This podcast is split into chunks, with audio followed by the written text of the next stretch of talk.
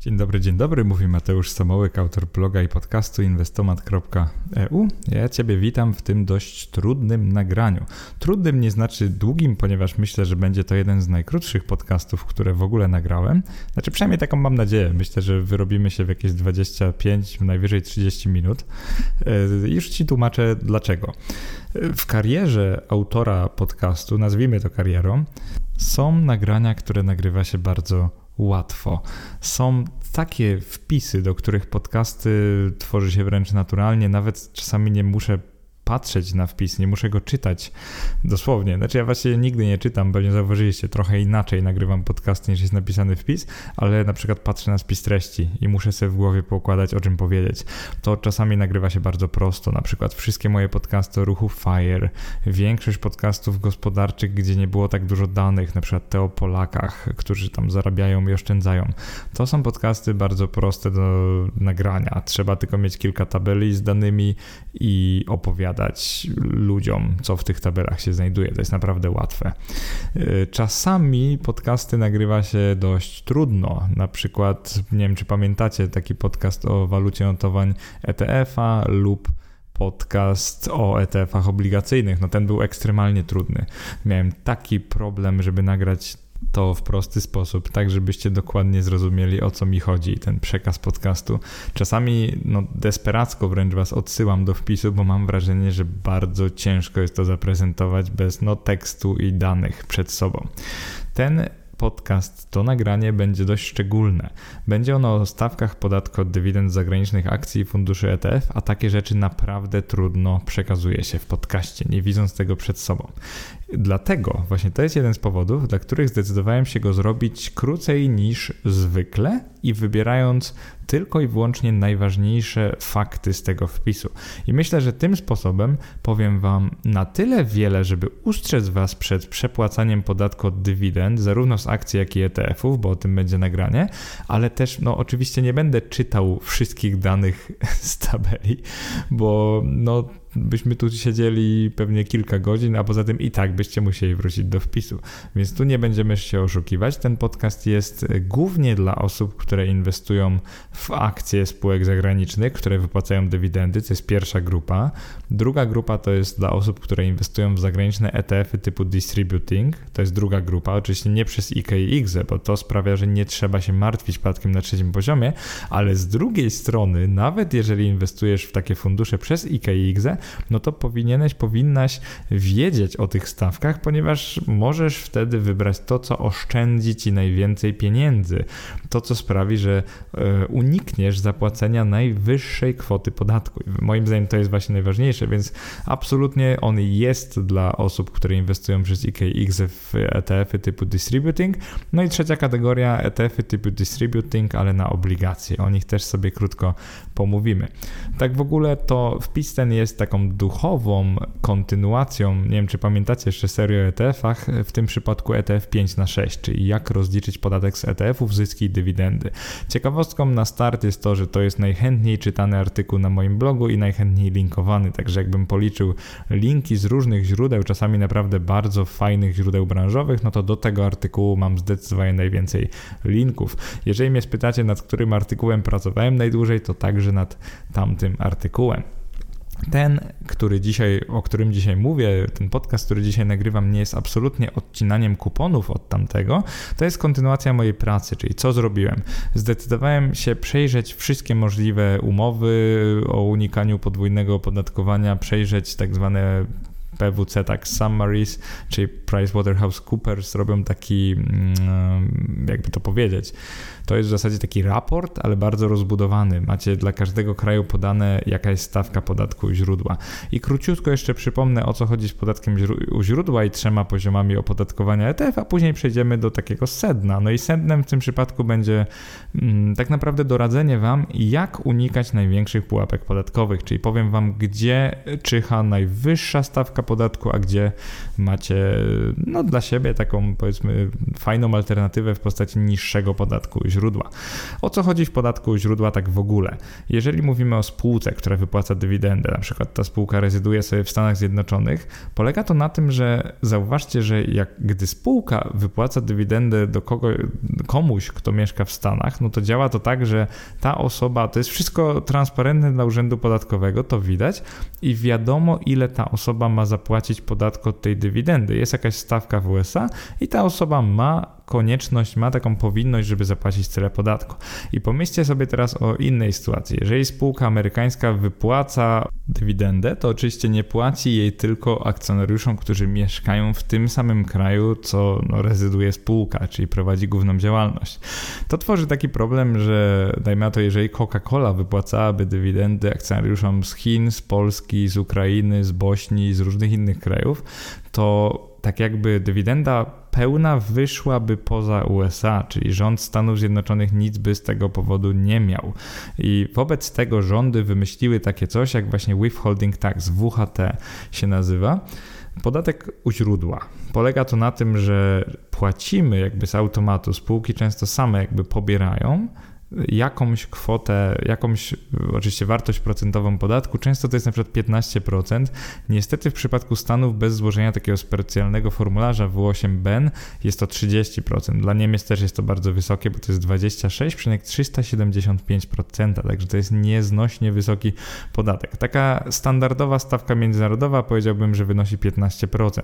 Działa to tak, że jeżeli na przykład spółka francuska, która wypłaciła wam dywidendę, właśnie odcięła 15% z niej, czyli to co wy otrzymaliście w Polsce, to już jest 85% oryginalnej dywidendy, no to nasza powinność podatkowa, ten obowiązek podatkowy, on się nie zmienia. Czyli w Polsce dalej musimy zapłacić 19% podatku belki, ale od tej oryginalnej dywidendy. I tu wchodzą tak zwane umowy o unikaniu podwójnego opodatkowania.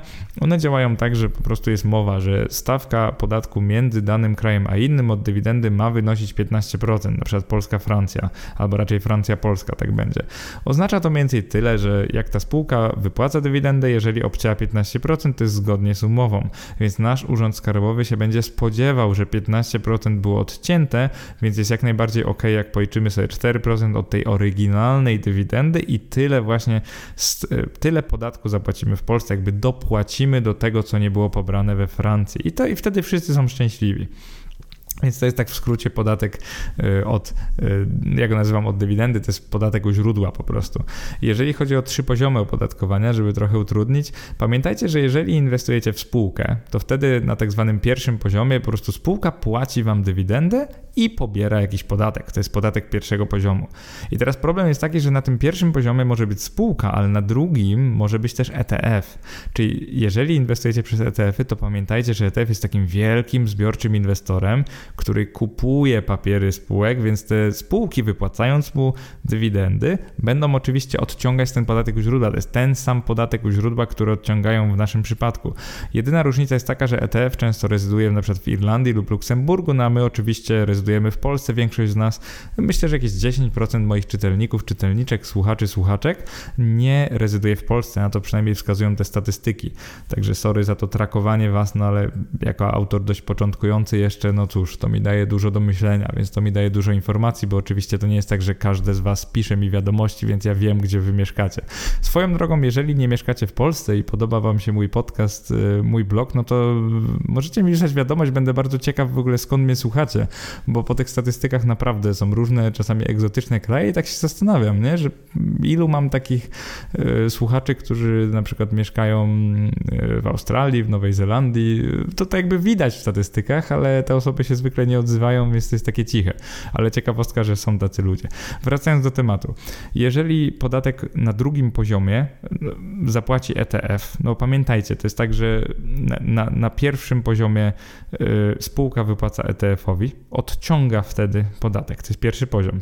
Później ETF, jak będzie wypłacał nam, tym inwestorom, którzy posiadają jego jednostki, w zasadzie certyfikaty funduszu ETF, no to wypłacając zbiorczą dywidendę, tą już jakby pomniejszoną o te podatki źródła, bardzo często znowu będziemy musieli zapłacić podatek u źródła, bo na przykład ETF rezyduje w kraju takim jak Niemcy, który również na nim wymusi przechowanie tej dywidendy, więc sprawia to no, taką dziwną, e, no skutkiem tego taką zależnością między dywidendami jest to, że zapłacimy dwa podatki źródła, u źródła, a czasami musimy jeszcze zapłacić na poziomie trzecim podatek końcowy w Polsce. W zasadzie prawie zawsze musimy dopłacić jeszcze te resztkowe podatki, których tam nie pobrano. To jest trochę skomplikowane. Bardzo ciężko wyjaśnić w podcaście, stąd od razu odsyłam do wpisu, ponieważ nie jest to takie proste.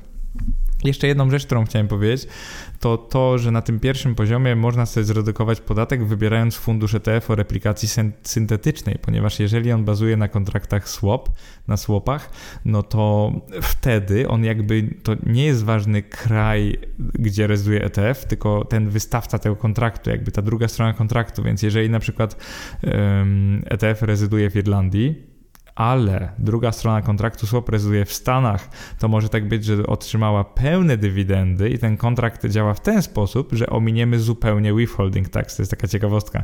Dlatego niektóre ETF-y syntetyczne mają bardzo korzystne dywidendy, typu distributing, nie mają w ogóle obniżenia na pierwszym poziomie. Ale prawda jest taka, że naszego Urzędu Skarbowego pierwszy poziom zupełnie nie interesuje w przypadku ETF-ów, bo on go w ogóle nie widzi. Jego interesuje poziom drugi i trzeci. W przypadku inwestowania w spółki bezpośrednio mamy mamy tak jakby tylko pierwszy i trzeci poziom, nie ma żadnego drugiego, więc oczywiście nasz Urząd Skarbowy widzi wtedy poziom pierwszy. Mam nadzieję, że nie przekomplikowałem. Więc teraz Wam wyjaśnię tak naprawdę, co mogę dla Was zrobić w tym podcaście. Naj, najlepszym, co dla Was mogę zrobić, to jest omówienie ośmiu różnych sposobów inwestowania i tego, kiedy zapłacimy z perspektywy polskich inwestorów rezydujących w Polsce najwyższy, a kiedy najniższy podatek od dywidendy. I tak naprawdę nic więcej, nic lepszego w tym podcaście dla Was zrobić nie mogę. Także po resztę zapraszam do artykułu. Zacznijmy od tego, jakbyśmy inwestowali w spółki zagraniczne bezpośrednio o różnych rezydenturach przez zwykły rachunek maklerski w Polsce. No, które spółki byłyby wtedy najbardziej opłacalne? I podkreślam dywidendowo, czyli typowo koncentrujemy się na podatku od dywidendy. Jeżeli spółka nie wypłaca dywidend, to nas w ogóle ten podcast nie interesuje, ponieważ on nas nie dotyczy. Mówimy tylko o podatku od dywidendy. Najlepszą opcją wtedy byłoby inwestowanie w spółki na przykład z Wielkiej Brytanii, z Belgii, Szwajcarii, Francji, Japonii, Australii, Hongkongu lub Singapuru, bo wtedy byśmy sumarycznie zapłacili 19% podatku. Są wśród tych państw, które wymieniłem kraje takie prostsze do rozliczenia, przykład Wielka Brytania, Hongkong i Singapur, ponieważ one w ogóle nie pobierają podatku od źródła. W przypadku Wielkiej Brytanii e, akurat od rate'ów pobiera się 20% podatku od dywidendy, ale od nie rate'ów nie pobiera się w ogóle tego podatku przynajmniej na rok 2021, na lipiec, bo w tym miesiącu nagrywam ten podcast. Więc to jest o tyle prościej, że skoro nie pobrały, to to, co dostaliśmy, to już była ta pełna kwota dywidendy, więc od niej odliczamy 19%, jest banalnie. I łącznie płacimy tyle samo, co byśmy zapłacili od dywidendy na przykład z polskiej spółki, czyli 19% podatku Belki. Natomiast jeżeli chodzi o Belgię, Szwajcarię, Francję, Japonię i Australię, one pobierają 15% na pierwszym poziomie, więc my w Polsce dopłacamy tylko 4% dywidendy, żeby sumarycznie wyszło 19%. Na razie jest łatwo, prawda? I życie się trochę komplikuje, jeżeli wybierzemy spółkę z Niemiec lub z USA i tego właśnie polecam nie robić na takim zwykłym polskim rachunku maklerskim z zastrzeżeniem, że w tym momencie na takim rachunku nie można złożyć formularza W8BEN w Ameryce, czyli amerykański jakby fiskus, spółka nie wie, że my jesteśmy akcjonariuszami z Polski, tylko nas identyfikuje jakich, jako takich ogólnych zagranicznych inwestorów, więc pobiera 30% dywidendy na pierwszym poziomie, nie 15%, co zdecydowanie obniża opłacalność inwestycji. Takim dość szczególnym krajem też są Niemcy, bo niemiecki WHT, podatek, od, podatek u źródła, wynosi 26,375%, więc to sprawia, że też łącznie zapłacimy no, ponad 30%, ponieważ nasz Urząd Skarbowy widzi, że powinniśmy zapłacić 15, bo tyle wynika z umowy o unikaniu podwójnego opodatkowania, natomiast Niemcy pobrali więcej. My musimy dopłacić 4% oryginalnej dywidendy, więc sumarycznie wychodzi 30,4%, bardzo dużo. Natomiast później możemy ewentualnie w Niemczech próbować jakoś dociekać tych praw, że pobrali za dużo, bo jesteśmy Polakami. Więc to jest tak na marginesie zupełnie. Także inwestowanie bezpośrednio w spółki dywidendowe USA i Niemcy wypadają gorzej od innych krajów, jeżeli wybieramy zwykłe polskie konto maklerskie. Teraz przechodzimy do rozdziału o IKX, czyli inwestujemy przez polskie maklerskie IKX, co się opłaca pod kątem podatku od dywidend, a co się nie opłaca. Tu będzie też dość prosto. Zdecydowanie opłaca się właśnie Wielka Brytania, Hongkong i Singapur, bo ponieważ te kraje, jeżeli nie pobierają podatku na pierwszym poziomie, czyli tam w swoich krajach rezydentur, no to my na trzecim poziomie też nie płacimy, bo przypominam, że IKX zwalnia z obowiązku zapłaty tego podatku już końcowego, belki na samym końcu w Polsce. Więc jeżeli nam się udaje pierwszy poziom zredukować do zera, a później na, trzecim poziomie dzięki IKX zredukujemy do zera, to mamy świetną inwestycję, w której w zasadzie otrzymujemy pełne kwoty dywidend. To jest naprawdę super. Najgorzej tutaj właśnie wychodzą znowu Stany i Niemcy, bo podkreślam, przez polskie konto maklerskie, które w tej chwili przynajmniej nie daje możliwości złożenia formularza W8BEN, zapłacimy 30, to jest dla Stanów, procent i 26,4 prawie procent dla Niemiec. E, dywidendy, tyle podatku od dywidendy zapłacimy na pierwszym poziomie, no i co z tego, że nas później w Polsce zwalnia od tych 4%, jeżeli właśnie oszczędziliśmy jakieś tam 4%, więc to jest bardzo, bardzo mało i sumarycznie płacimy 30% podatku od dywidendy. Takie kraje neutralne na IKX to jest właśnie Belgia, Szwajcaria, Francja, Japonia, Australia na, na przykład. To są przykładowe kraje, bo w takie spółki da się zainwestować zazwyczaj, mm, ponieważ one pobierają u źródła 15%, my oszczędzamy, oszczędzamy to 4%, więc całościowo płacimy 15%, więc nie jest to ani dobrze, ani źle. Natomiast no, jako wykorzystanie IKE to spółki z Polski albo spółki z Wielkiej Brytanii na przykład działają dużo lepiej, ponieważ oszczędzimy większy procent dywidendy efektywnie mniej więcej zarabiając. Teraz przechodzimy do takiego case'u, to będzie bardzo krótkie. Jeżeli inwestujecie przez zagranicznego brokera, który umożliwia Wam złożenie tego formularza W8BEN, czyli jesteście dalej rezydentami Polski, ale zidentyfikowaliście się w Stanach jako polscy podatnicy, to wtedy dla Stanów jest tak samo jak na przykład było dla Francji wcześniej, czyli na pierwszym poziomie płacicie 15% podatku od dywidendy, w Polsce doliczacie 4 od oryginalnej kwoty, łącznie 19% całkiem opłacalnie. W takim przypadku, jak właśnie używacie jakiegoś zagranicznego brokera, to gorzej wychodzą Niemcy, bo Niemcy niezależnie e, jakiego konta używacie, to oni pobiorą od was 26,4%, a przynajmniej takie informacje udało mi się znaleźć w źródłach. Źródła macie podlinkowane we wpisie. I teraz kontynuujemy y, ten podcast, dość dynamiczny i teraz porozmawiamy o ETF-ach. Zaczniemy od ETF-ach, które inwestują w spółki z USA. No jak tutaj nam wychodzi podatkowo? Przede wszystkim inwestowanie w takie ETF-y nie jest wcale takie proste, bo dużo rezydentur to są takie pułapki. Zaraz wam opiszę o co chodzi. Zacznijmy od tych najgorszych, żeby was ostrzec. No to jak jest najgorzej inwestować? Z tego co udało mi się dowiedzieć, bezpośrednio u Lexora inwestując w luksemburski ETF z replikacją fizyczną podkreślam, bo tylko o nich teraz mówimy, typu distributing, ale tak naprawdę niezależnie jakiego typu, bo to nie jest ważne, bo czy on dystrybuuje, czy on akumuluje, to na pierwszym poziomie i tak musi zapłacić. Kiedy spółki ze Stanów przelewają mu te dywidendy, to pobierają ten WHT on wynosi 30% na pierwszym poziomie. Więc jeżeli inwestujemy w, luksemburskie ETF-y na spółki ze Stanów, to wychodzi takie coś, że na pierwszym poziomie płacimy 30%, na drugim 0, na trzecim 19%. Teraz sumarycznie wychodzi 43,3%, ponieważ tych procentów się nie sumuje, ponieważ zauważcie, że jak już pobrano na pierwszym poziomie 30% dywidend, no to my jakby otrzymamy 70% tego, co zostało, tak? To, co zostało, to będzie 70%, więc 19% liczy się od tych pozostałych 70%.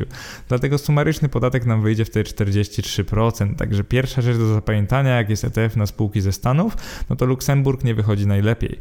Druga rzecz do zapamiętania jest taka, że dużo lepiej wychodzi Irlandia. Oni mają umowę o unikaniu podwójnego opodatkowania, więc ETF irlandzki przy otrzymywaniu spółek y, z USA zapłaci 15%, więc wtedy mamy na pierwszym poziomie 15%, na drugim 0%, ponieważ irlandzkie ETF-y są zwolnione z podatku na drugim poziomie u źródła, natomiast na trzecim 19%, więc zapłacimy łącznie jakieś 31% dywidendy. Ty, tyle podatku, tyle zapłacimy w podatku, więc nie jest to tragicznie, nie jest to jakoś super. Jeżeli chodzi o kolejną pułapkę, czyli zły sposób inwestowania, to jest polskie konto maklerskie, no i niemiecki ETF. Niemiecki ETF na spółki ze Stanów na pierwszym poziomie 15%, na drugim 26,4%, na trzecim jeszcze dopłacamy 4%. Łącznie 41% prawie, także absolutnie tego unikać. Jaka jest najlepsza najlepsza opcja inwestowania w ETF-y na spółki ze Stanów Zjednoczonych? To jest dość proste. Jeżeli dysponujecie IKE, to oczywiście przez IKE IGZE Najlepszą opcją jest irlandzki ETF na spółki ze Stanów. Łącznie płacicie 15% podatku od dywidendy bezpośrednio ze spółek, więc jest nieźle. Jeżeli chodzi o opcje poza IKX, musicie założyć wtedy zagraniczne konto brokerskie, złożyć formularz W8BN. Oczywiście w chwili, kiedy tego słuchacie, mam nadzieję, że już będzie można składać przez polskie konta maklerskie formularz W8BN, ale kiedy to nagrywałem właśnie w lipcu roku 2021, jeszcze się niestety nie dało. Więc jeżeli już inwestujecie w ETF-y na spółki z USA, to najlepiej jest po prostu wybrać ETF, który rezyduje w USA, czyli amerykański ETF na spółki z USA. On wtedy na pierwszym poziomie nie płaci nic, na drugim 15, nam wypłacając dywidendy, no i na końcu dopłacamy 4, łącznie 19%, więc jest całkiem nieźle. Każda inna opcja inwestowania w ETF-y na spółki z USA nie jest optymalna, po prostu się nie opłaca płaci. Druga e, sprawa, jeżeli chodzi o ETF-y, no to teraz wyobraźcie sobie, że inwestujemy w ETF na spółki z UK, czyli z Wielkiej Brytanii. Przypominam, że spółki z Wielkiej Brytanii mają to zwolnienie na pierwszym poziomie, więc oczywiście one wypłacając ETF-owi, gdzie on by nie rezydował prawie że, a przynajmniej w niektórych krajach są zwolnione z podatku źródła. Więc wtedy mamy taką bardzo fajną zależność, że większość kombinacji jest dość opłacalna podatkowo. Oczywiście najlepsze z nich to jest e, spółka z Wielkiej Brytanii, ETF w Irlandii lub Luksemburgu, tam jest 0% na pierwszym poziomie i później mamy 0% na drugim poziomie. Jak jeszcze inwestujemy przez IKX, to mamy 0% na wszystkich trzech poziomach. Także polskie, maklerskie IKX, Irlandia, Luksemburg 0% na trzech poziomach. Natomiast jak nie inwestować w spółki brytyjskie zdecydowanie, no to gdybyście kupowali rezydujący w Stanach ETF na spółki brytyjskie, to byście na drugim poziomie zapłacili 30%, na trzecim 4%, więc łącznie 34% podatku od dywidendy, więc naprawdę naprawdę nic fajnego. Tego Wam jakby nie polecam serdecznie. Więc to jest opcja słaba. Wszystkie inne są takie neutralne lub dobre, a tak jak Wam powiedziałem, na IKE, irlandzkie, luksemburskie ETF wychodzą naprawdę świetnie. Jeżeli chodzi o, o, inwestowanie w spółki z Niemiec, jeżeli Wam się podobają takie giganty niemieckie typu Bayer, Siemens czy Daimler i chcielibyście inwestować w Niemczech, znaczy w spółki niemieckie, to też macie do tego dużo możliwości. Natomiast uważajcie na podatek od dywidend w tym przypadku, ponieważ jakbyście nie wybierali, to wyjdzie Wam, no, przeciętnie w najlepszym wypadku. E, zacznijmy od najgorszego wariantu i to jest też najwyższy, najwyższa kwota, najwyższa stawka podatku od dywidendy, która się pojawi w tym zestawieniu. To jest tak, jakbyście kupili ETF rezydujący w Stanach Zjednoczonych na spółki z Niemiec. To wtedy na pierwszym poziomie ten ETF zapłaci 26%, na drugim poziomie znowu zapłaci 30%, bo jest ze Stanów, a wy nie macie formularza W8B złożonego i wy jeszcze dopłacacie 4%. Łącznie 51,5% prawie. Wyobraźcie sobie, że tracicie 50 51,5% kupując amerykański ETF na spółki z Niemiec, także absolutnie tego unikać. Jaka jest najlepsza opcja, jeżeli chodzi jak już musicie inwestować w niemieckie spółki, to wybierzcie też niemiecki ETF. Wtedy macie na pierwszym poziomie 0% podatku, bo rezydują w tym samym kraju, na drugim poziomie 26,4% podatku, na trzecim 4%, więc łącznie wychodzi 30,5 gdzieś tam, więc to nie jest jakoś korzystnie, ale to nie ma też tragedii. To by było na tyle, jeżeli chodzi o spółki z Niemiec. Jeżeli chodzi o spółki międzynarodowe, czyli tutaj bierzemy indeks MSCI World, takie wagi, jakie są w tym momencie, czyli głównie Stany, ale też kraje rynków rozwiniętych dość mocno, to wychodzi tak, że najkorzystniej inwestuje się przez IKX oczywiście i w takie ETF-y, które rezydują w Irlandii, Luksemburgu, ponieważ one na pierwszym poziomie muszą zostawić w tych krajach inwestycje około 12-13%, natomiast na drugim nie płacą niczego i wy na trzecim znowu nie płacicie nic, więc łączny podatek od dywidendy 12-13%, jeżeli na IKX kupicie ETF na cały świat lub na większość świata, irlandzki lub luksemburski. Więc to by było na tyle, jeżeli chodzi o proste metody dobrego inwestowania.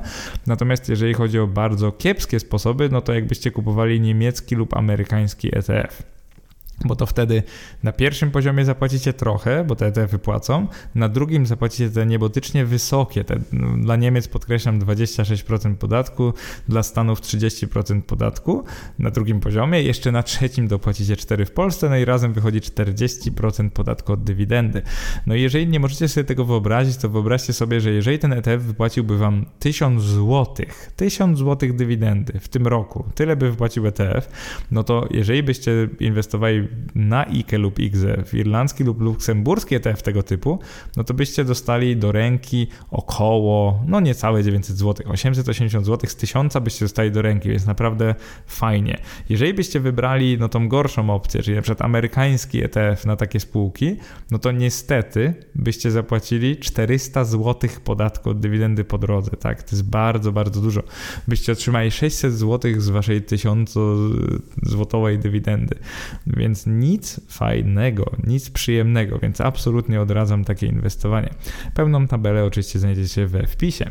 To, co chciałbym zupełnie dodać, to jest coś nowego, to są też podatki od dywidend zagranicznych ETF-ów obligacyjnych, czyli podkreślam, ETF obligacyjny otrzymuje odsetki z obligacji, ale to zbiorcze coś, co wypłaca swoim no, posiadaczom jednostek, nazywa się dywidenda.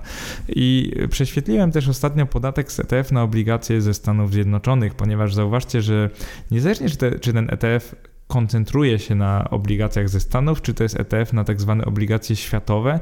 Zauważcie, że tak czy inaczej on będzie miał na przykład 50 parę procent Stanów Zjednoczonych, więc bardzo mocno ta reguła na niego wpłynie. I teraz o jakiej regule ja w ogóle mówię? Chodzi o to, że odsetki z obligacji w Stanach mają preferencyjne opodatkowanie. Akurat od odsetek z obligacji, tutaj akurat źródło Bogleheads, także na forum Bogleheadsów udało mi się to znaleźć, nie płaci się podatku źródła. To też można empirycznie zobaczyć, bo jak sobie porównacie wysokości dywidend tych ETF-ów obligacyjnych, one często są takie dziwnie wysokie w porównaniu do wysokości dywidend ETF-ów e, no, na akcje, zwykłych ETF-ów na akcje. Więc bystry inwestor nawet po samej wysokości wysokości dywidend zauważy, że coś tu jest na tym pierwszym poziomie takiego dziwnego się dzieje. Dziwnego, ale na szczęście dobrego dla nas. Ponieważ jeżeli nasz ETF inwestuje w obligacje ze Stanów Zjednoczonych, to on na pierwszym poziomie nie płaci podatku od, tych odsetek. Tak naprawdę to jest wtedy podatek od odsetek. I to powoduje takie coś, że w przypadku inwestowania przez IGZE w ETF irlandzki lub luksemburski, to znowu na trzech poziomach mamy 0,00, łącznie okrągłe 0%. Nie płacimy podatku od dywidendy w ogóle. Jaki jest kruczek? No taki, że IGZE nie jest najlepszym kontem do obligacji. Tak jak już kiedyś nagrałem osobny podcast, dlaczego na IKE obligacje pasują mniej od akcji. On się nazywał chyba, że akcje pasują najbardziej. Oczywiście dlatego, że w długim terminie oszczędzimy wtedy na nie, tym braku konieczności zapłaty podatku belki, oszczędzimy najwięcej, więc to jest jakby czysta matematyka, że na IKE IGZE jak najmniej obligacji. Jeżeli już musicie, to jak najmniej, raczej skupcie się na akcjach. No to tutaj akurat macie takie potwierdzenie, że jeżeli na IGZE mielibyście już jakiś ETF obligacyjny, no to podatkowo on wychodzi bardzo korzystnie. Na każdym z trzech poziomów 0%, więc jest maksymalnie korzystny podatkowo. To jest naprawdę super. E, trochę mniej korzystnie znowu wychodzą te ETF-y, które rezydują w Niemczech lub w Stanach. E, one oczywiście też wtedy są zwolnione z tego podatku źródła na pierwszym poziomie, ale na drugim jak zwykle pobierają 26,4 oraz 30% w przypadku to było odpowiednio Niemiec i Stanów. Dla Stanów, tak jak mówiłem, jak się złoży formularz w 8B, to oczywiście tego problemu już nie mamy. Pełne tabele we wpisie. Powoli dochodzimy do końca, natomiast mam kilka takich ogólnych przemyśleń i rad.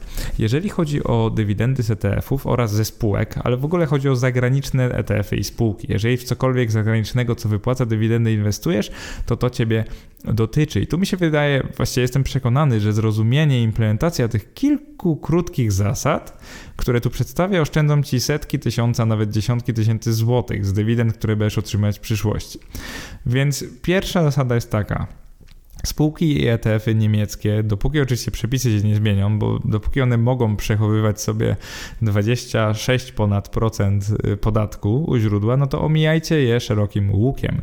Także pierwsza zasada omijać spółki ETF-y niemieckie. To mówię teraz do rezydentów y, polskich podatkowych, tak? Omijajcie te fundusze i te spółki, bo to wam się nie opłaci. Za dużo pobierają na pierwszym poziomie. Druga zasada jest taka, żeby uważać na inwestowanie w spółki ETF-y amerykańskie bez złożonego formularza formularze W8BEN. I krótko, co to są w ogóle spółki ETF amerykańskie? To są te, które rezydują w Stanach. Na przykład spółką amerykańską będzie w, w tym sensie Coca-Cola lub Amazon lub Intel, bo one rezydują w Stanach Zjednoczonych. Jeżeli chodzi o ETF-y amerykańskie, to pamiętajcie, nie ETF-y na indeks amerykański, tylko te, które faktycznie rezydują w Stanach.